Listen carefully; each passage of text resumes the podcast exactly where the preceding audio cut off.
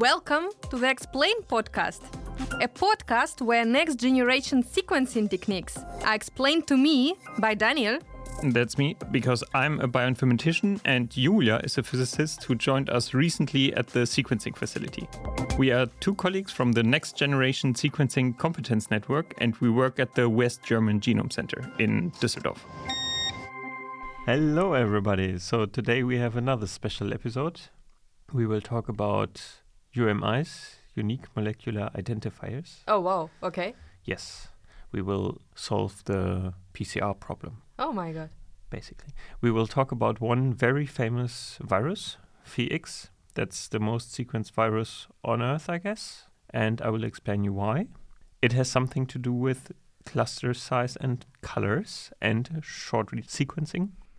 Okay. And Oh. then we will look at very colorful graphs that I look at basically every day from one very fantastic tool called FastQC and another tool called MultiQC and FastP also. Sounds like a lot of things for me today to learn about. Yes.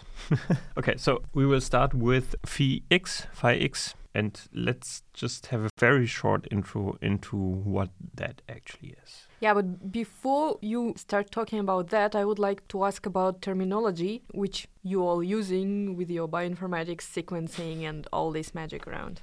Every time when there is a sample coming and then you need to prepare the sample for the sequencing, Mhm. I hear like something about libraries. Mhm. Here is a library, one is adapted, one is standardized, one you need to make it by your own.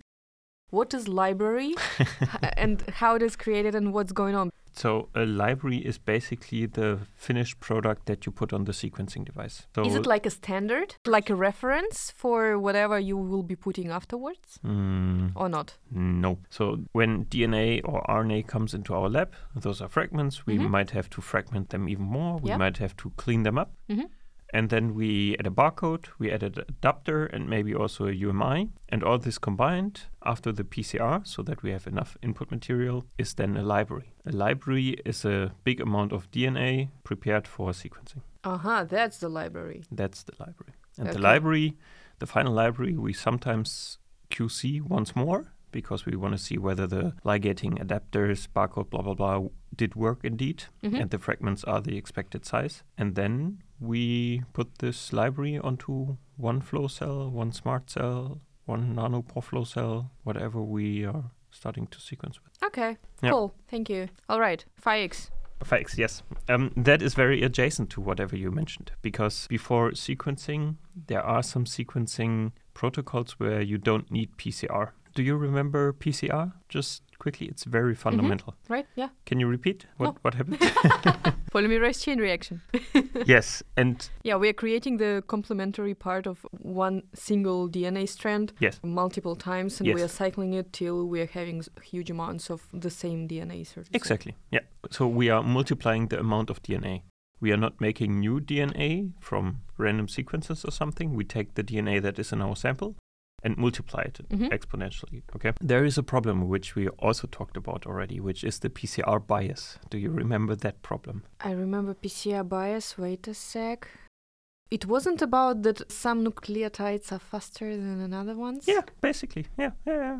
That they are implemented into the chain faster. Yet Yeah. the end result is that there are some fragments where the GC bias or the PCR bias is high, and thus the PCR doesn't work as good. Mhm. And if you have exponential growth and one half of your DNA sample is not growing as fast as the other, Mhm. you have a problem, right? Because Mhm. if you started with 50 50, with the PCR bias, you might not end up at 50 50 at Mhm. 10 times the amount of DNA. Mhm. And that's a problem we are going to solve with UMIs. Okay. But before, we need to talk about phi-x. Phi-x. Yeah.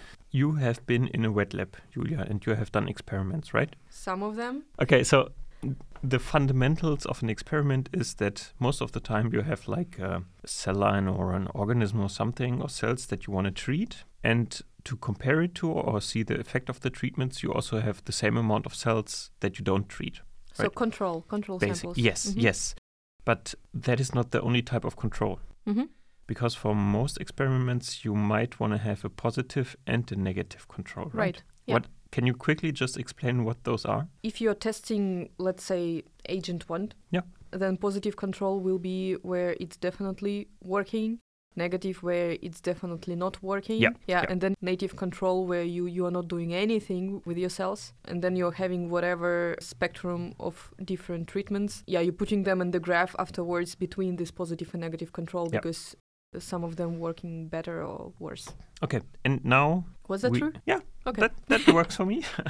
and now we want to apply this scheme to sequencing, hmm right? So for sequencing, short, long read, whatever doesn't really matter. The technology here is not important, but we usually want for everything that we do in the lab, we want a positive control and a negative control. hmm We want to see that if we don't add this new therapeutic agent or if we don't treat it this way, nothing changes. right And we want also the positive control that the cells are actually alive, and if you put something on top, then they actually will die, and you just need some control where you know that it will work. mm Right. Mhm.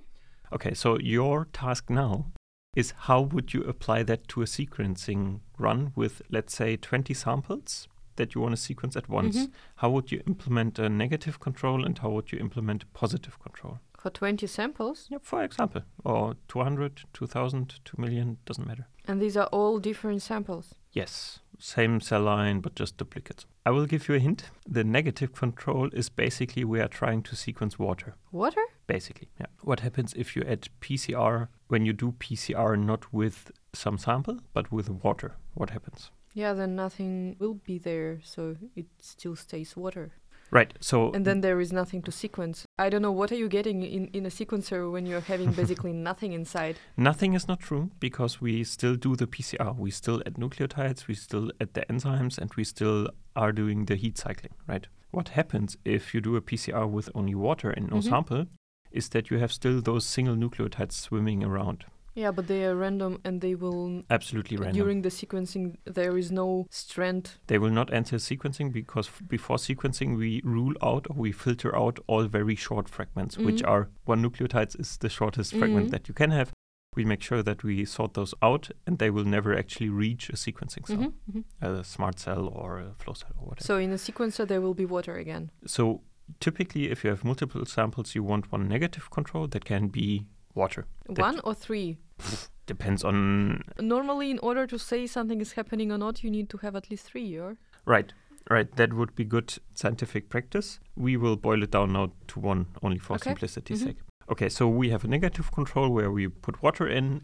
In the ideal case, we have zero reads coming out of that, Mhm. right? What would you do with the positive control in sequencing? What would that be? I'm a bit puzzled because with the cells, you're really introducing some reagent on top of the cells and you want to have some effect on it. And how would you do that with DNA and with DNA strand? Maybe you are introducing some errors or you're Mhm. putting some ligation or whatever. Can you increase methylation? yes, you actually can. And mm, it's much simpler because when every sequencing is its own experiment, the positive control is something that we know will work while sequencing. And basically everything that we know of works, what has DNA. But what is the standard for Illumina devices hmm is we use a genome of a virus, PhiX. So that's why this phi X and this is your positive control because it's well characterized and Yes. so on and super standard Yes. and you know exactly what to expect from it. Yes, exactly. Uh-huh. Yeah. Okay. PhiX is the positive control that is in each Illumina sequencing run. Yeah. It's roughly 1% of all of your reads. That But come out. wait, wait, wait, wait. It doesn't matter which samples do you have if you have like thousand different samples from different species. You always have positive control like one virus genome? Yes, doesn't matter the organism, doesn't matter how many samples, you always put in 1% of PhiX. Okay, yeah, this is absolutely surprising for me because I don't know. if you're working with a cell line and then you Mm. want to have your negative positive control and everything, you're trying to get as close as possible, yeah? So all these samples are from one batch, from one flask. Yeah, yeah. You know that they are one generation, they are not older or younger or was stressed by different meanings. And now here you're telling me, okay, we, I don't know, we have human DNA, seal Mouse. DNA, and plants Yep. DNA, and anyhow, our reference is PhiX. yeah, because the experiment is sequencing and the question we are answering is whether the sequencing device works or not. Mm. Which is completely independent of species. Yeah, so it's about artifacts that sequencer could introduce, and this you could rule out by well-characterized system. If your phi-X sequencing works and all of your samples don't work, then it might be something due to the organism that you then have to troubleshoot later anyway, right? But the positive control for Illumina is phi-X. You put them roughly 1% of the final library of whatever you put on the flow cell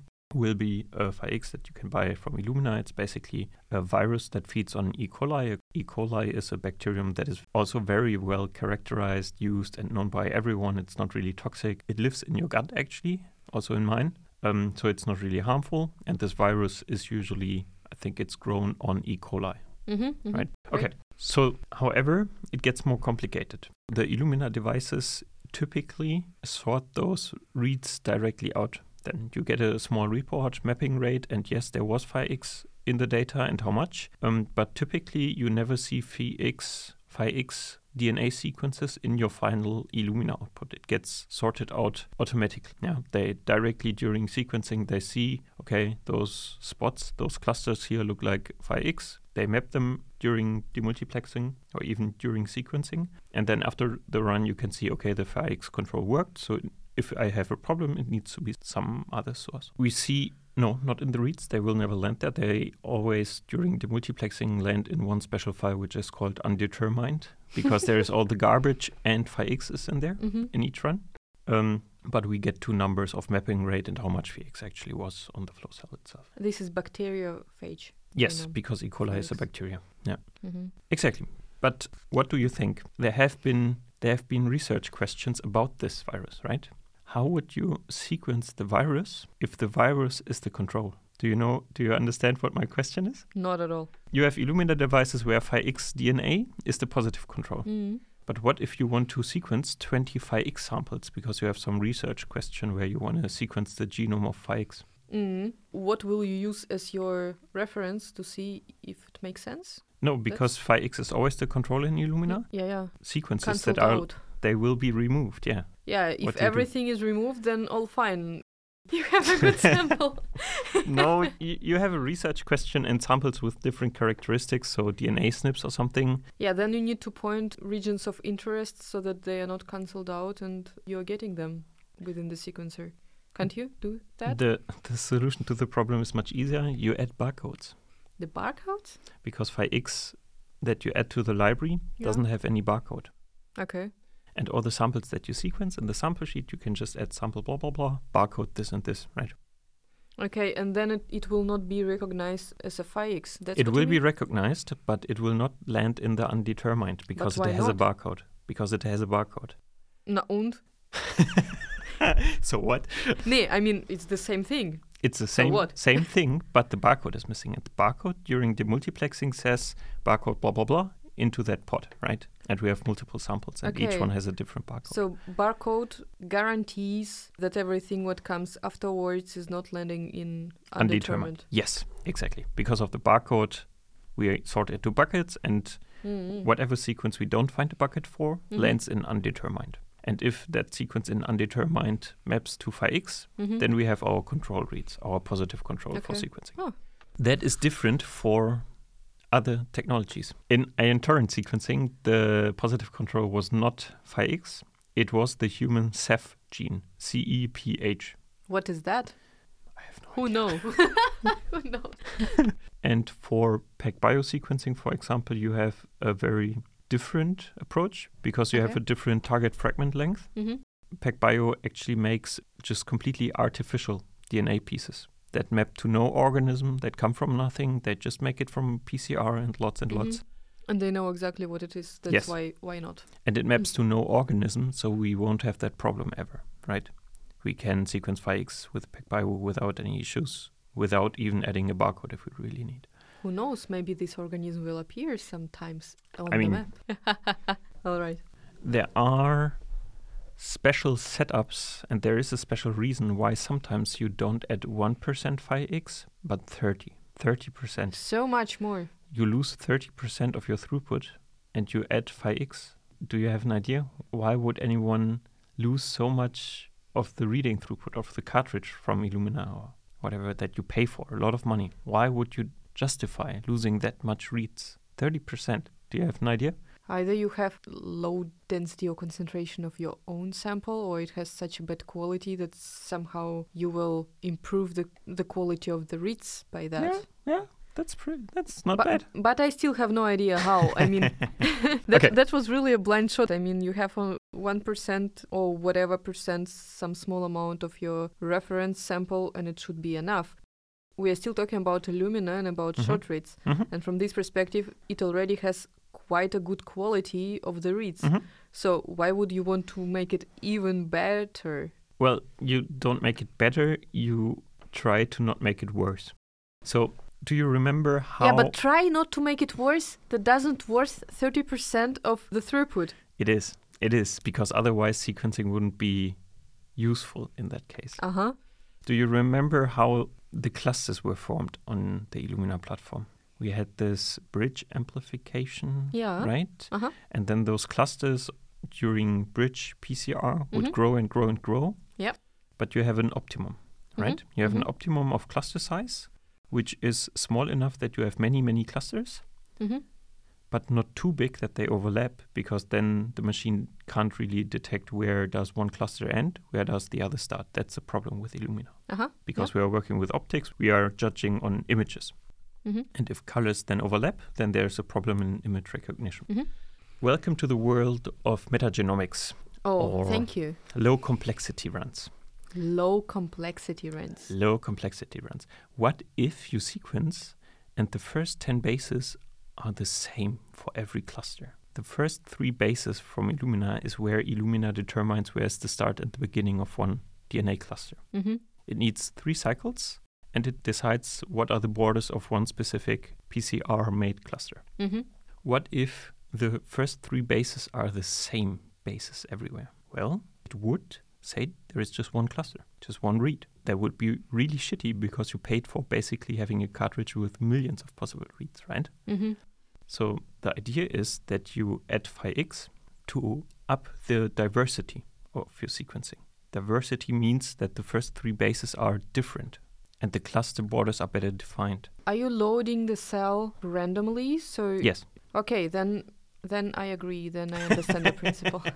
At some point, I had in mind that the flow cell, it's kind of you're putting the sample explicitly in one place. So, for example, if it's 30%, it's like it will be one corner of the flow cell with uh, filled with 30%, and then like another corner and so on. But then the hypothesis of improving the reads, so the quality of the reads, then it would not work. But of course, if you're putting it like this, it's kind of mixture of different things. Clusters would be better defined once Yes. once they're grown. Yes, and the phi-x control is not only one fragment of 100 base pairs, it's many. phi-x doesn't have a really big genome, but it's enough to make the picture of the first three clusters diverse enough Mhm. that the Illumina machine can decide, oh, here's a cluster that's only, that's actually two clusters, right? Mm. So you get more clusters in the end, Yeah, so it has an average size of 500 base pairs. which is not big. Mhm. It's really not big, but it's still enough to have several different fragments. Mhm. where the first base that you sequence or the first three bases that you sequence are still different from one another.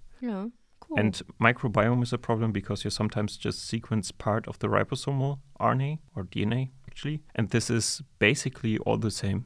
And you just later have the differences in sequences that you are interested in. okay, So you have a problem with the first few bases being very similar between samples and even fragments. Does Mhm. that make sense? yeah, I think so. Good. Okay. Did you know that this phi x has a balanced base composition? 45% of G, C, and 55 of AT. That's Cool, no? That's one of the arguments why Phi-X was chosen. Yeah. It's also one model organism. It's Mhm. not harmful to humans. It's very easy to grow in an E. coli strand, basically. Mm-hmm. Uh, so there were several arguments to use it, but PacBio decided for something completely artificial, and I don't know why Thermo Fisher decided for the human Ceph gene. I think it's also because the bases are pretty balanced, and you Mhm. don't have long homopolymers. That could also be a problem, right? Sure. Okay.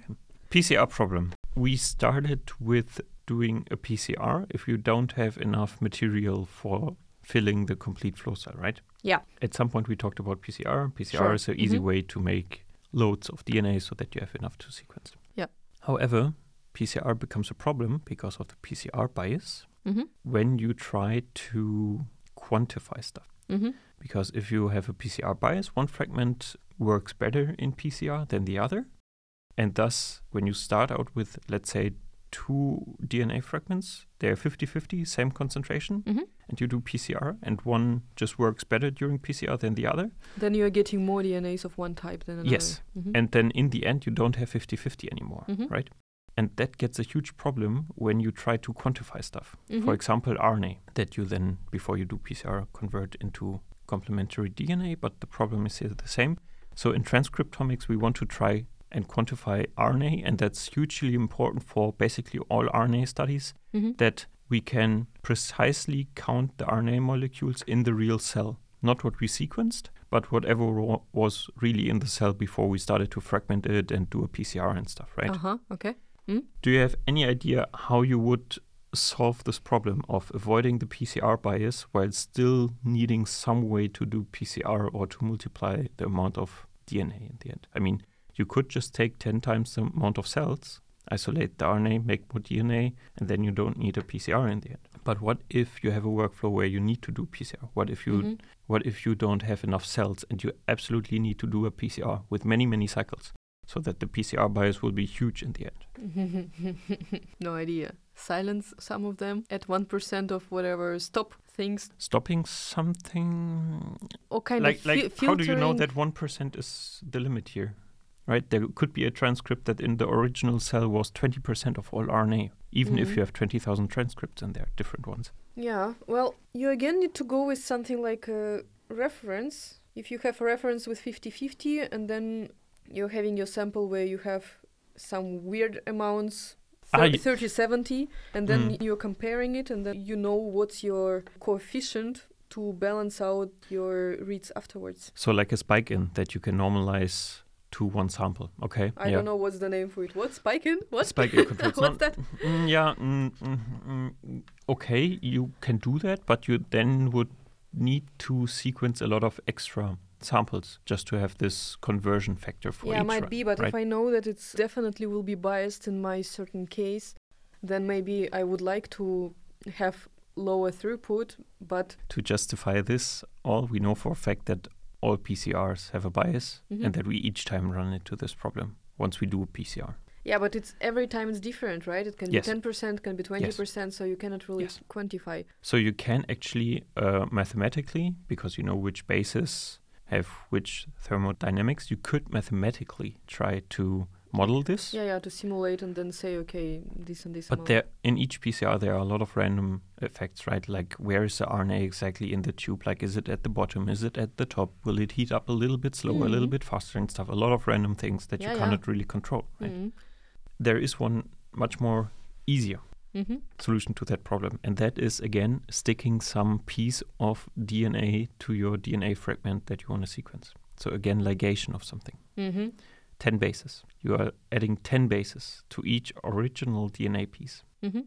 We call this unique molecular identifiers. So Mhm. you have your fragment and you add the adapter so that it will attach to the sequencing flow cell. okay You also ligate the barcode that you are able to sort each fragment and each read into a bucket that corresponds to the sample that it came Mhm. from, right? Mhm. Barcode AATCG means it was sample 15 treated.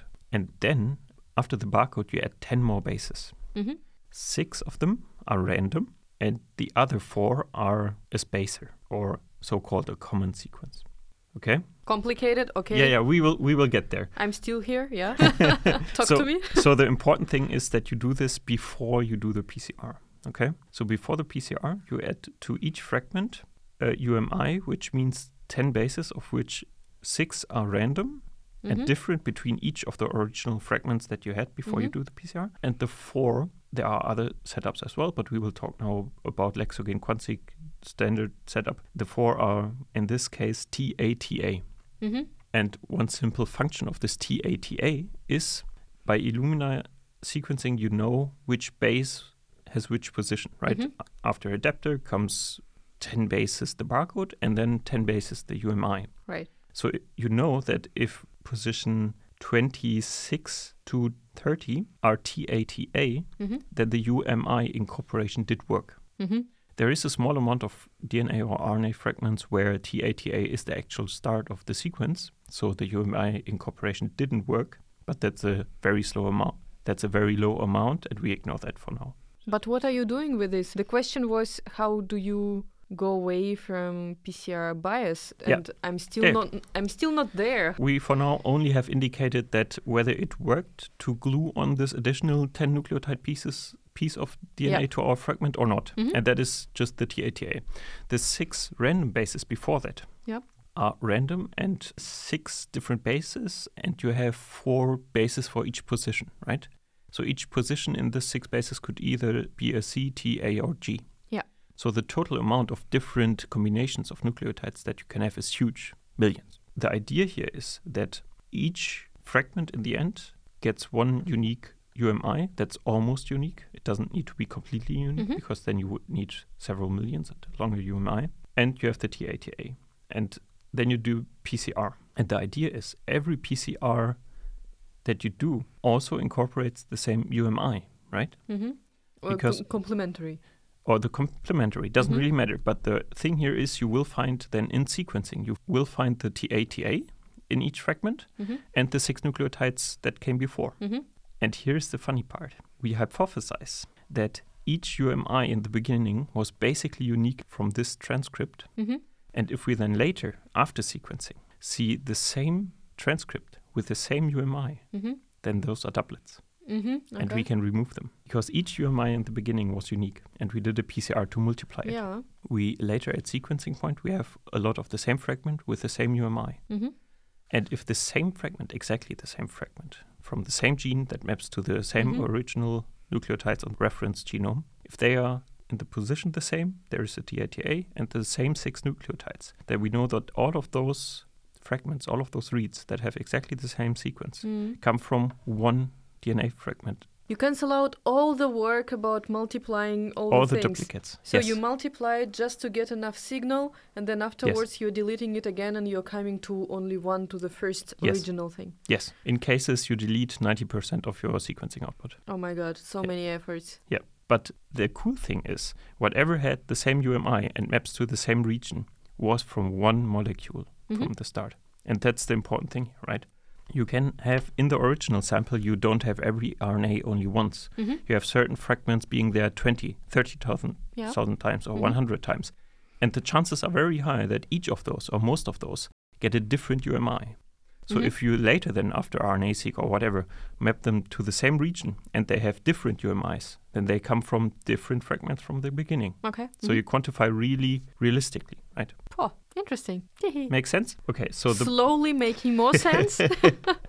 we see huge differences if you delete 99% of all doublets mm. then you have much more realistic quantifications from the cells that you came from, right? So the realistic abundances are much more real life. Do you want to say, or are you implying that by removing all the duplicates and then staying only with this 1% or whatever Mm-hmm. percent, that you are also getting rid of PCR bias? Yes, that's the whole idea of UMIs, that you remove the PCR bias. The problem here is that you lose 10 nucleotides, right? You can sequence basically only shorter fragments because Who cares? It's only 10. It's only 10, yeah, that's a big point. However, the most of the Illumina cartridges, for example, the cartridge for sequencing 100 nucleotides, cannot sequence 100 nucleotides, but it can you can sequence 128 nucleotides with it actually.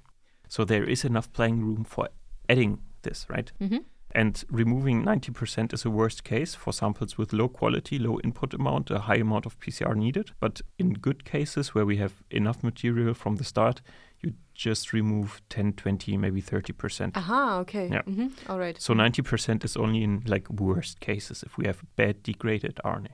Mm-hmm. Or you got such a low amount of DNA, like when you work with insects, for example. For right? example, yeah, yeah. From humans or big animals, I don't see a big problem. That's usually not the case. Yeah, Maybe. the cases for sometimes bacteria, virus, Mm-hmm. small organisms, Mhm. that's correct. And sometimes samples where you can only sample once, right? For humans, if you draw blood and it isn't enough, they can come back and you can draw blood again, Mm-hmm. I guess. Mm-hmm. But there are circumstances where you have only one chance, one shot, Mm-hmm. and then that's whatever you get is what you try to make the best of. Mm-hmm. Mm-hmm. And that is one of the use cases for UMIs.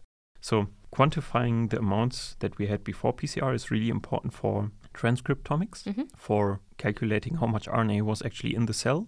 Yep. Uh, but it's also important in DNA sequencing. Can you imagine why? That's a tricky question, though. uh, DNA. yeah, because DNA, you have two chromosomes of each, so why would you need to quantify, right? I don't know. Tell me Because sometimes you don't. what you some don't. cell some cells don't have two chromosomes of each, right? For example, cancer is very famous for Mhm. having not two chromosomes, but sometimes 16, 5, whatever. Mm. And then it And gets pla- important. plants also. Plants also, yeah, Mhm. exactly. Plants is the second case where you don't have two chromosomes, but sometimes six, seven, eight of each, right? And then it's really helpful to know whether this mutation is on one chromosome Mm-hmm. or on each chromosome. Okay. Mm. Right. Right. Not that tricky. I Not just needed to think about it a little. I, I gave up much too soon. it's not that complicated. You add 10 nucleotides and then we, we are able to detect all duplicates Mm. very reliably. mm-hmm. You can, of course, make this UMI much longer and then you have an even higher chance of unique things. But six is good enough because you, you are not looking only for the UMI, you are also looking for the rest of the fragment. Yeah, yeah. You have already more than enough possibilities there. Yeah. You want to look at pictures? I want to look. Let's go for it. Good. Okay, so we have a third topic today, which is looking at funny colors, bars, and graphs charts. That's what we love. Uh, because I, as a bioinformatician, I am daily judging sequencing runs, whether they did work or not, how good the samples were or not. Are you doing that? I thought that these are all these. What is it? S SQ5. Yeah, the the, the machine. The FASTQs. Yeah, the FASTQs file. We are we are now looking into FASTQs. Yes, Yeah, but I thought that they are judging. Bioinformaticians, do you judge? I judge whether it's good enough, whether that is what we wanted. Uh huh. Right. So the Okay. sequencing machine spits out that is how good the sequencing was, and I look at it and say, well, was it supposed to be that way? Was it supposed to be much better, or how, Uh-huh. how did the sequencing go? Okay, so we start with thanking the developers of the tool FastQC, MultiQC, and FastP because that is what we are looking at. Thank you, amazing people. Those are very standardized, so each bioinformatician can basically look at a FastQC report and look at the data and judge it. So you will never be hired as a bioinformatician if you cannot answer what. Fast, what is it? Fask. FastQ. We have fast FastQ. we, we have FastQ files and we are looking into the FastQ files with the tool FastQC, Mm. MultiQC, and FastP. And we are now looking at a MultiQC report which summarizes many FastQC reports. Okay. Thank you. I already forgot all the names, but We will start with an easy fast QC report, okay? they so recorded. we have on one flow cell many samples most of the times, right? Hopefully. we add different barcodes and stuff. So the reads of each sample gets ordered in one bucket, Mhm. one FASTQ file or two, depends on whether it's single read or paired Mhm. end sequencing, according to the barcode. And then we have for each sample, we have one or two files in the end, one or two FASTQ files in the end. And in those FASTQ files are not only the sequences and some metadata, but also the qualities of the Mm-hmm. basis, right? How sure the machine was that Ah, it's A this was really 35 and whatever. Yeah, this Phred scores, Q scores. Phred, Phred score. Exactly. And now we are looking at our first FastQC report. Yeah. And we have one, I just picked one random sample that I had the FastQC report just on hand. Can you describe this first graph here? And now the project leads from from this project are like, thank you. okay, what I'm going to Describe just what you look at. there are different positions on the x-axis on the y-axis i guess is the quality scores So it's a it's a XY plot, right?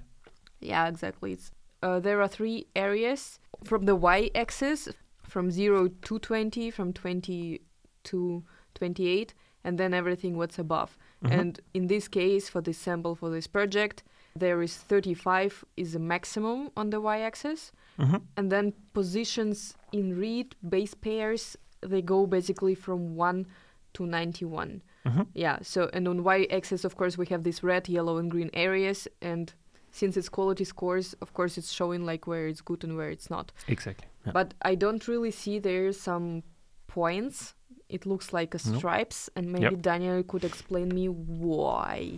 Okay, so in this plot, uh, we have the lower quality area, which is here red, which is basically every Q or Phred score under 20. You can't believe in this data, or is the statement false? What what is Q score 20? Can you remember? So Q score or Phred score of 10 was how many percent it was sure that it's a real sequencing base?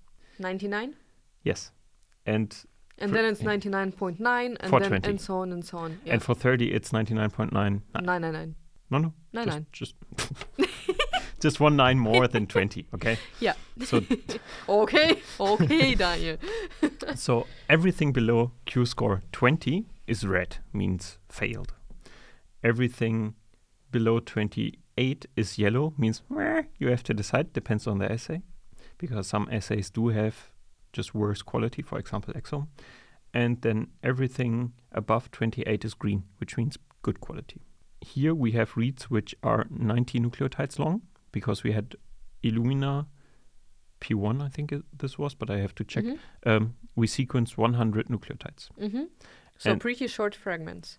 So the cartridge was for 100 uh, nucleotides, read length, single read. And we just need to do one more cycle for the pre and post phasing. So basically, the nucleotides that jumped once and incorporated two nucleotides instead of one. Mhm. And that is why you do one cycle more than Mhm. whatever you target. And then we had actually 101 because 10 nucleotides did go for, yes, UMIs. 10 nucleotides we already removed with Okay. the UMIs. So Mhm. this is without UMI data. How to read it? Because I see Mhm. these vertical stripes hmm that are going on the y-axis from red, yellow to green hmm uh, for each position, but they are all the same. So I, do, I don't see any fluctuations within Phred score or within the quality. Yes, that's How do you identify or what does it mean? How do you analyze it? so for our specific sample here, there is a horizontal line throughout all positions. So from position nucleotide 1 to 90. And the whole line here, the blue line, it's all in the green. Mhm. So the sequencing basically went good. Ah, there is a blue line. Wait a sec. The blue line is the actual sample. The blue line is whatever came out line? of the sequencing device. The red line is the maximum, the best. Okay, guys, I misinformed you a little bit because there were exactly. So, what I explained to you was a background, so to say, for the sequencing run, and then you have solid lines on top of it with your real data, Yes. which shows you in which area it is. And that was exactly what I asked Daniel like, how do you analyze? Uh, Actually, he doesn't analyze from this perspective. At this point, he needs to see where the line is, in Yes. which area it is. Yes. Is it in a red, yellow, or green Exactly. area? If it's in the green area, how far it is to the top to show that the quality is good enough. Yeah. So here we see that basically sequencing went well. The Phred scores, the Q scores are really good. The, every Phred score here is above 30, right? So there's no blue thing going down to 30. That's I have a good. question. Yes. The actual data there, this line, what I see is it's pretty constant. Yes. And in some episodes, we were talking about the sequencing that it's kind of getting worse the longer. Oh, you will see that. You will see that. It's in the next file. Okay, wonderful. From my perspective, it would be kind of, oh, good enough. And I don't see Yeah. that it's declining close to the position 90. So it doesn't go to yellow area or something. Yeah. So we will now quickly go through this fast QC report because there is a multi QC report waiting for you. Good. Per tile sequence quality, we will ignore per sequence quality scores. That might be also interesting for you. It's basically the same data, just plotted in a different way. Can you explain that graph here? It's the same data, just represented in another XY. You're basically looking for a peak, and the peak will be at your Phred score. That is represented the most in the data.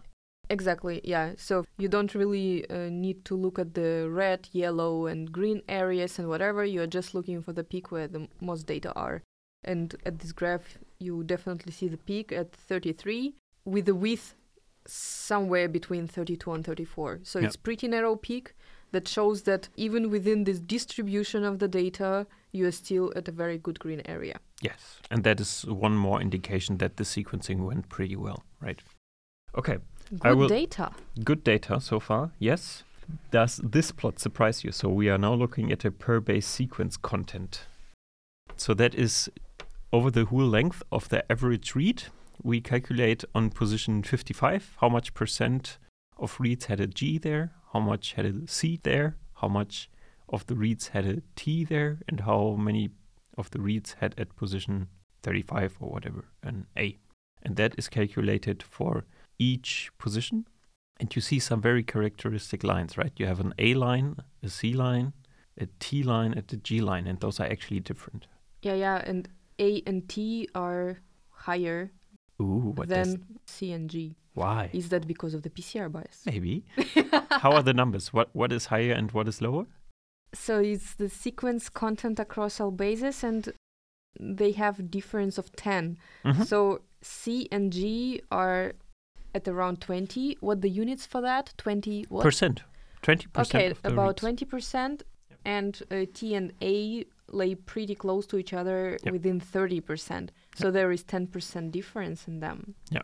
But can you tell me when I'm looking at the position That's uh, basically in human. read, for example, I'm taking 45. How can it be that exactly at this position I have all four nucleotides? because there is nothing else you can sequence except for nucleotides. No, but I thought that at one position there could be only one nucleotide, and then you're moving to the next position, and then you have another nucleotide. Or do I misunderstand? You have millions of reads, and each read can be different at each position. I'm always coming down, you know, for simplicity, uh, to to one to one sequence. But in this case, if I would have only one strand, then I would not have all these percentages. No, I would have. If you if you would sequence only one read, then Yeah. you would have not curves that are pretty similar, but you would have just one very wobbly curve that goes yeah, that goes from one base to another 100% base. to zero Exactly, percent. Yeah, mhm. exactly. Okay. And now we see the per base n content plot, yeah, which what is very N content? N content means no base, nothing detected, bad signal, no signal, sequencing failed. And there is a red line here that you don't really see, but it basically means that 0% of each of our bases, starting from base 1 again to Mhm. 91, Yeah, I would never say zero percent. I would say less Yeah. than one. much less than 1 because it's Much basically less at the than bottom. one. Yeah. So- So, it's so that- baseline. That is another indication that the sequencing went good because we didn't have an, a lot of reads where the sequencing Didn't work. signal didn't work for some reason. Yeah, yeah. We don't know mhm, yet why, mhm, right? Yeah. And reasons could be, of course, multiple. Try to recognize what went wrong, yeah? At which point, which percent of n content would be an indicator for you to repeat the sequencing? depends highly on the setup, on the platform, and on the whatever you sequence. But one percent, two. Ah. Yeah. Okay. And if it's like 10 and more, you're like, poor people, something went wrong. Yeah. Let's repeat. Yes, absolutely. Ten percent is a red flag. So you are that picky. Yes. Okay. So now we had fun with the FastQC report, and now I will give Julia something much more complex. I will give her a multi-QC report, which has the same data summarized in a more beautiful way, somewhat, but for multiple samples. Can you just quickly go over it? I will let you play as much as you want with it. Fantastic. My God. You can scroll down. There are many plots again. it Ask will not give you anything. Just do something. Please explain each plot and uh, Okay. ask me whenever you need. I don't see plots here. These are not plots. Oh, There- okay, there are there some are- plots. there are plots, Julia. somewhere, somewhere around. First of all, we are coming to general statistics, and this is what I really like because it's a tab. It's a web the page. It's an HTML file. Yes. Yeah, so I would not call it file. As FastQC and FastP also. They are all HTML files. All right, so there are several chapters uh, which you can look at. First of all, we land to general statistics, where I see the list of samples. Yes, there were multiple samples sequenced on the same sequencing run, on the same sequencing flow cell, but with different barcodes. So this report was made after the multiplexing. All right, wonderful. I don't remember what it is, but let's go for it. In this general statistics, we can see three parameters. First, it's percent of, I think, duplicates. Yeah, it's like dupes. Yes, duplicates. Yeah, yes. so percentage of duplicates. And in this particular case, for this particular project, there is a super high percentage of duplicates, I would say, because the lowest possible one is 66. And there's even one sample with 95% of duplicates. Yes, There was a sequencing run without UMIs. So those duplicates are basically reads with the exact same sequence. And there you have to, the problem now are those technical duplicates coming from the PCR, Mhm. or were the duplicates because it was actually the same sequence being there multiple times in the cell, right? It could be biological, but it also can be PCR bias. All right. So then there is the next parameter, percentage of GC. Does it tell us something about PCR bias? That's why Yes. it is there? Yes. And also about whether we sequence genome, what genome, because there are some organisms which have a very characteristic GC percentage. Oh, interesting. Okay. Yes. And we have a problem with the sequencing if T is 99% of Mm. all reads, right? I see. Good. So here all samples were within 30 40% of CNG. And then there is the next parameter, what is M sequences? Million. Ah, okay. so these are the millions, and we Yes. had the very good. So can you wow, it's 36 million, and and there Yes. is a 40 millions, and the So- lowest one is 29. two questions for you. One is how many samples are you looking at currently? Can you quickly judge that?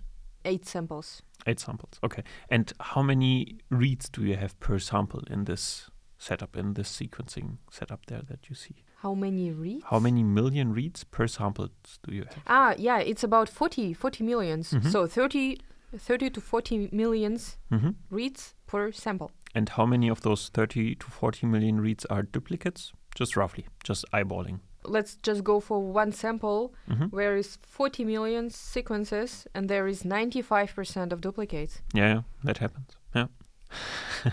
What does it tell us? Well, it tells us that it might be a PCR problem, right? We had a lot of PCR made. It can also be that there is a specific thing that we sequence just a lot of. It can also be that we didn't have a lot of material from the start. It can be many things, basically. It can also be biological reason that there is actually 95% of all RNA in this sample is this one specific fragment for some reason, right? That can Mhm. also be. Okay. Now we are going to some name dropping because it's the next chapter of multi-QC file. Uh, FastQC is a quality control tool for high throughput sequence data written by Simon Andrews Yes. at the Babraham hmm Institute in Cambridge. Yes. And MultiQC is written by Phil Ewels. He's working in oh, Sweden, I think. Mm, Or Denmark. wonderful. Yeah. Cool. So the next chapter here is sequence counts hmm for each sample and duplicate read counts are an estimate in this case. Can Can you tell me how much do they differ the reads in millions? Like, is there a huge difference between one sample or the other on how I- many reads they have I not? would say pretty much. So within these eight samples, hmm we are going from 2 millions hmm to 12 millions of unique reads, and the rest is duplicates. Okay, but no, no. I was talking about the total amount of reads per sample. Does it differ a lot or not? Like the total bar, blue and the Mhm. black combined, are they yeah, I already different? said it's from 28 to 40 millions. Yeah, And So- this is actually due to one person being very precise with the pipette, because you have to pipette each sample equimolar Oh, into wow. the final library. I So, however big those bar plots differ, is how good or how able or how experienced the person is pipetting the same amount of DNA or RNA from each sample. So you could hire technician specialists after they do a test run for you, and then you see how many. what's the, what the differences in there? Yes, sure. This is an ideal test trial. now I wanna do that. No, because it's also dependent on the pipette and on samples, because sometimes other samples are different a little bit. Yeah, sure. Yeah. Density of the samples also can be different, right? And then You the know, pipetting arrow bar also will be bigger or smaller. You you determine the DNA fragment amount and length, and then you pipette them equimolar, right? Mhm. Not equal amounts, but equimolar, Yeah. hmm so that you make sure that the same amount of data comes from every hmm hmm sample. Good. FastQC and What did I several FastQC reports are summarized in a multi-QC file. Multi QC. The next chapter is a sequence quality histograms. Does it look familiar to some previous reports? I think so, yes. And now finally I see the decline after Mhm. 40 bases, hmm uh, 40 base pairs. Yes, it's a different sequencing. Yeah, so it looks like that there is a data for all these reads, so for all eight samples. Yes. And we see that Phred score is at about 34 hmm for the base pair still 40 and then there is decline which is bigger or smaller for different samples Yes. and there are some samples which manage to go into the yellow area after about 70 base pairs. Okay, so it's not true for every sample. Yeah, yeah. Some samples are still in the green area, so the sequencing went good. And you could go individually to each sample, so to each line of the measurement, and then see how close it is to the yellow area. So there is one interesting point because all plots influence the other plots, which mean that if you have a high amount of duplicates, then the sequencing quality gets worse Sure, because the mhm. cluster need to be identified correctly, right? Mhm, and if mhm. you have a lot of duplicate, it gets harder for the machine to see where cluster one starts and cluster 2 Mhm. ends. So it could be one big blob as a cluster. Basically, yes. Okay. The next chapter there per sequence. So quality scores per sequence. That is is basically different representation, right? yes. It's not according to length, but total amount.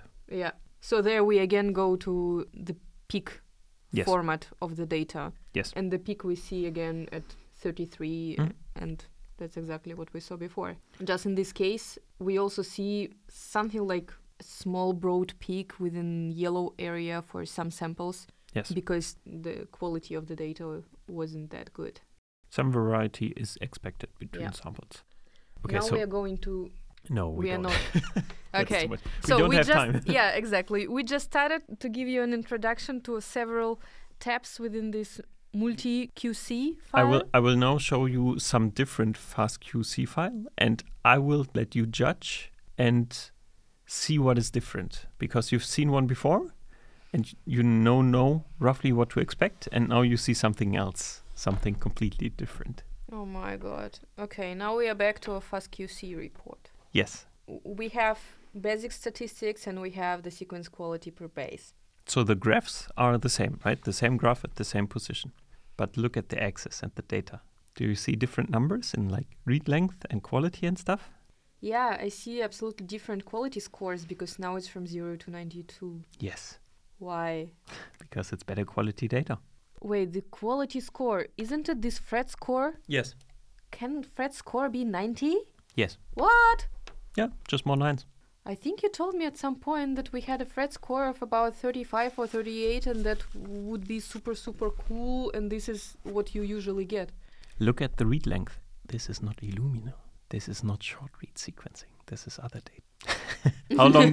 how long are the fragments there on this FastQC report? Majority of the fragments from short TO, about 23,000 base pairs. There we go. What does this fragment length, twenty-three thousand, tell you about the technology? Yeah, that we are in the PacBio nanopore. Yes, exactly. And it's. Uh, I will spoiler you. This is PacBio data. Okay, but then from this, why do you have here written encoding Sanger Illumina 1.9? That's the base quality encoding. It's just the scheme on what means what. Confusing. Not important. confusing. okay, all good. Yeah, so graph looks a little bit different, but first of all, the green area and all these quality scores are pretty much different because green area now is not from 30 to 35, it's from 30 till 92. Of course, now predominant area is green and we are happy about it, Yes. definitely. Yeah, there is a huge decline in quality score starting from 23,000 Yes. for this sample for this project and the drop is It's one SMRT cell, so one sample only. okay ah good yeah for this sample and the drop is from the quality score of 90 to 34 so there is like a super huge huge decline Since you know that this is PacBio data, can you explain that? Why does the data look so weird, right? It has really high quality, but after a certain length, it just drops completely to only Illumina scores, basically. there was something Yes, there is something. PacBio, how does PacBio sequencing work again? yeah You have those circular consensus sequencing, right? yeah that goes like Goes like circles and circles around. yeah. Yeah. yeah, yeah, exactly. And there was a specific read length at the polymerase, the maximum polymerase read length. at this point polymerase stops working mostly for most reads, and that is the whole point. If you or it have f- slows, slows down or it starts having errors not functioning well if you have a fragment much longer than 23 kb, then the polymerase is much less likely to complete three rounds. And three rounds is needed for circular consensus sequencing to Mhm. calculate out the sequencing errors. Mhm. And if we have not three passes through the whole circular DNA, but only two, then the quality scores get much lower because we sequence one DNA only once Mm-hmm, mm-hmm. or twice. And you need at least three. And we need at least three. And that's the whole point here. Okay. Can we say that then this 23,000 is the limit? Basically, the maximum of getting good HiFi yields at this point. and then, with regardless the of the sample, your quality score will be reduced at about the same length, at about 23,000. But you see still that after 23,000, the quality is not in the red, is it? Yeah, yeah. It's not in the red. It's almost not in the yellow. Within error bar, of course, we are coming to that. This is also an interesting point because now with this fast QC report for PacBio sample, we see the error bars, and I didn't see the error bars in the report for Illumina because they were so small. Yes. Most probably, you Yes. could not see it. Exactly. And here you you have uncertainty, and this uncertainty falls down to yellow area, but not drastically. So it's within within twenty percent or something. What positions are in the yellow area? Like, does it start at 30,000? So 30 kb reads? Or where do we land in the yellow? Ah, okay. So pretty much after 23,000, we start getting Mhm. lower and Yeah. we start entering the yellow start path. So Phred score or Q score of 28 or Mhm. below. Curious. Interesting, right? So you see completely different FastQC reports because the sequencing data is just fundamentally different, right? You have also, if you would look at the numbers, you have much lower amount of reads, Mm-hmm. but much more gigabases, right? Mhm, Because mhm. the individual reads are much longer. Right. If we would sequence the same organism, then the GC content should be the same. Mm-hmm. And now we are getting to something even more different, and that is much more complex for you to understand, but you can scroll slowly. And it's a Pico QC report. Basically, FastQC for nanopore. Do you want to uh-huh. look at FastQC reports for nanopore data? I think so. We already started. I mean, there is no way back. Let's get to nanopore. What I see. What do I see? The style of graphs I like much more. Much different, yeah. It looks different. Yeah, it's minimalistic, but I see much more data. So there is amount of reads, the bases. How much? How much? How much? amount of reads? We are in the area of two and a half millions, So it was a PromethION flow cell, not a GridION, not a MinION, not a flongle. and the run was done within 72 hours. Yep. And that is because after 72 hours, what happens? Okay, you, you will see it in the graphs, but the bottom line here is I will show you the PromethION flow cell here. After 72 hours, the proteins, the nanopores, just don't work anymore, basically. Just a really small fragments of the Mm. channels are still active, and it isn't worth it Mm-hmm. letting the sequencing run further than this. All right. And in this report, you see two places where ATP was refilled. So it's a rather old nanopore sequencing. Okay, then we have different graphs like distribution of the read length. Now we are going in logarithmic scale and we check the read density What's the average read length for this nanopore sequencing run? between 10 and 100k, Okay. 30k. So the nanopore sequencing has no strict insert size, right? So the sequencing can be anything from 10 nucleotides to however long you can make the DNA strands that still Mhm. go through the pore. Pretty much. I also see something with only 300 Yes. reads, then whatever. Reads or nucleotides? 300 bases in one read read. length. Yeah, yeah. Okay, so one read with the length of 300 nucleotides. Yeah. Then there is, of course, the graph about quality. And how is it looking? Like Phred score, how are the Q scores? How much is above 30? So in those plots, you see also the, The Q thing score. is that, yeah, it, it's not 2D graph anymore. it's a heat map now. Yeah, they are talking about read quality scores and estimated read length, and I guess they also introducing the read density in there, aren't they? But go to the other plot, the go up over. Yeah, perfect. And there you see some quality numbers, right? So we had this in the FastQC reports. We had this plot where we are looking for the peak, the hi- Mhm. very high peak, and that was for Illumina something 30 something, Mhm. right? And here, this is the same graph. Yeah, we have here on the x-axis we have the read quality scores, and on the y-axis we have the amount of reads for a specific quality score. Mm-hmm. And you see here that the highest amount of reads has a quality score of 17. 1 7. That sounds shitty, right? Mm-hmm. And that is nanopore sequencing. Mhm. This was not a human sample. And thus we barely scratched the Phred score 20 with only a couple of reads, basically getting Q scores of more than 20. Mm-hmm. And you remember 20 being the border between the red and the yellow? So basically, this in a FastQC report would all be red, Mm-hmm. Mm-hmm. right? That's why they decide to use different format to not scare people. uh, you can also do FastQC with nanopore, that works. But then you actually see all red curves, all scratching sometimes the yellow with the new sequencing kits. If you use human DNA or human RNA, then this works better and you are reaching 20 Phred score Q score of 20 much more reliable. But that is how nanopore sequencing works. Longer, unlimited read length, technically, Mm-hmm. but much lower quality. Yeah. Much lower quality. Yeah, yeah, which can be compensated because uh, you sequence much more.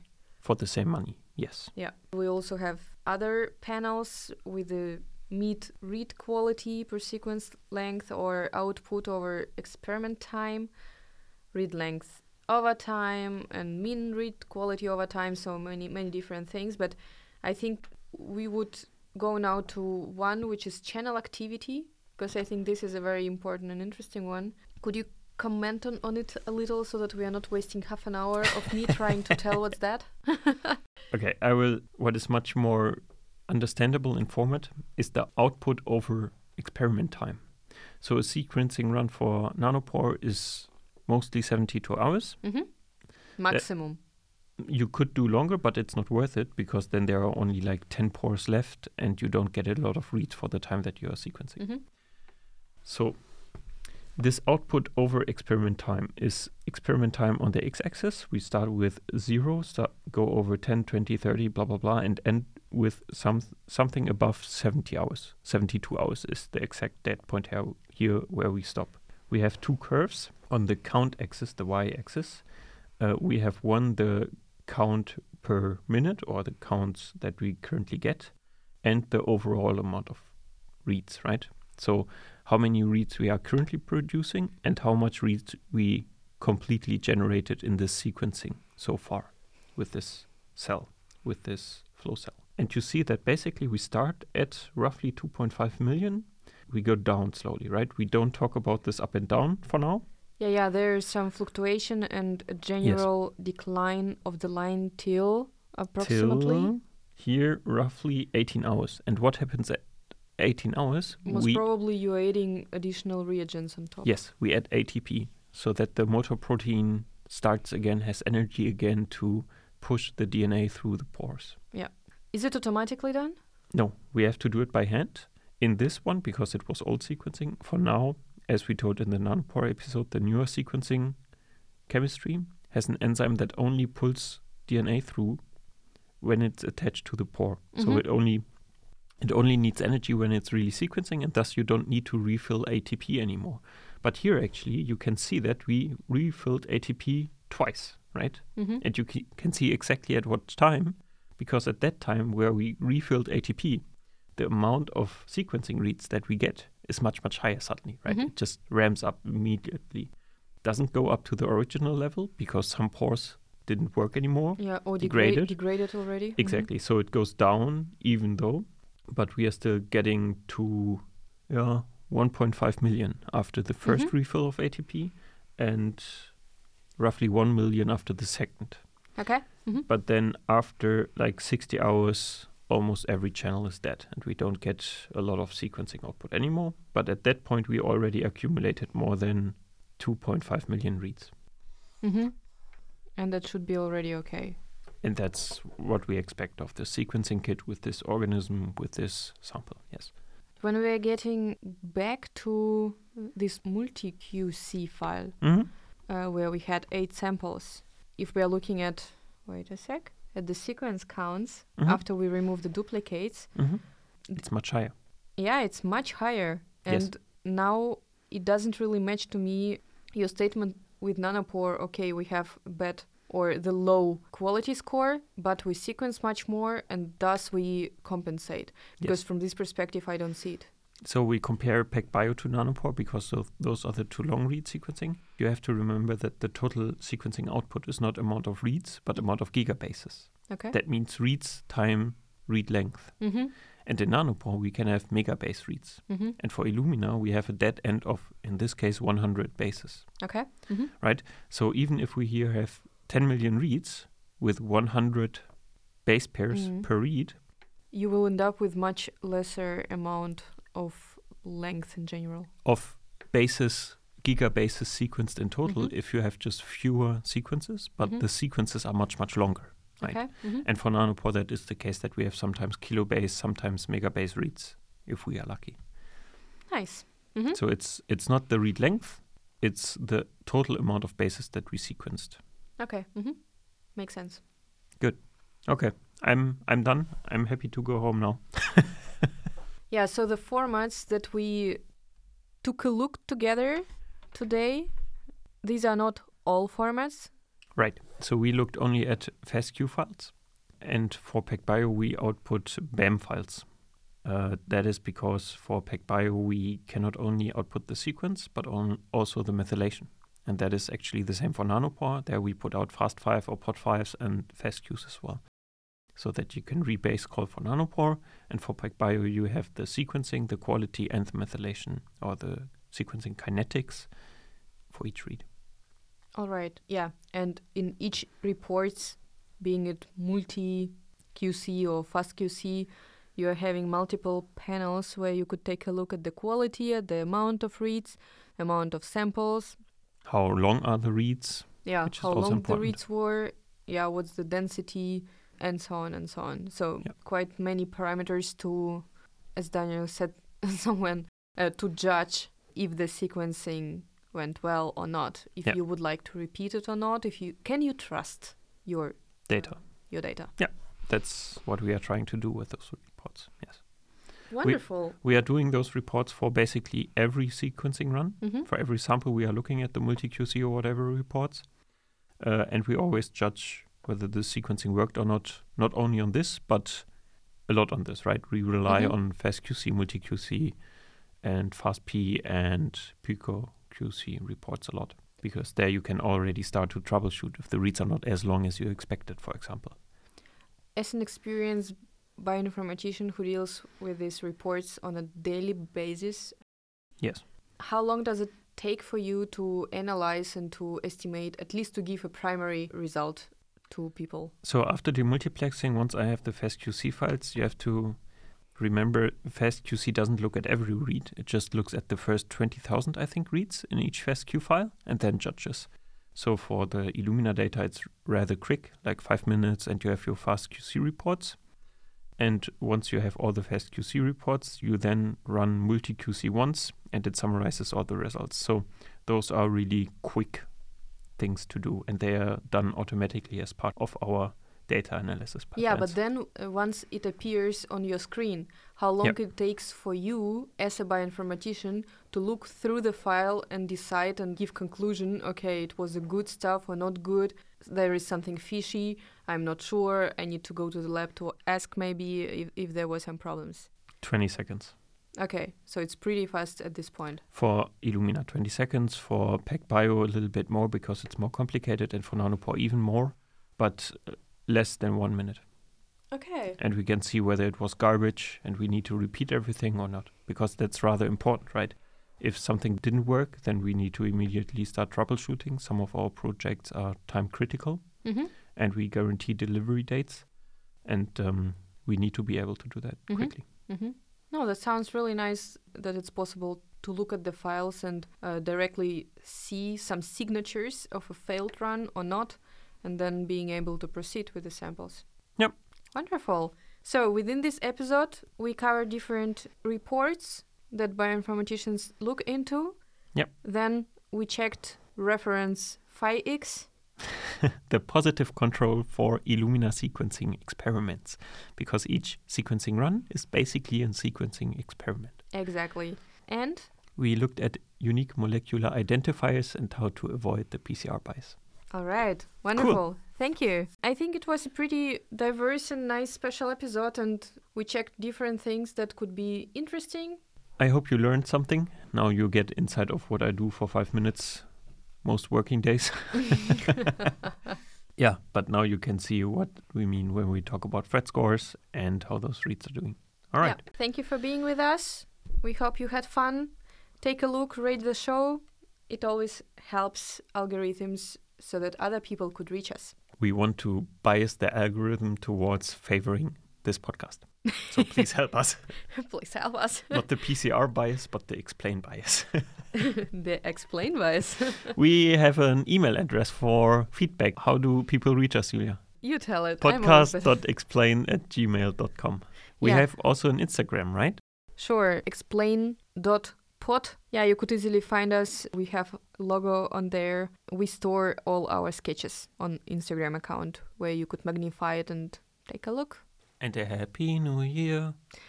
No, most probably it's already far away in New Year, so no. Happy Easter, everyone.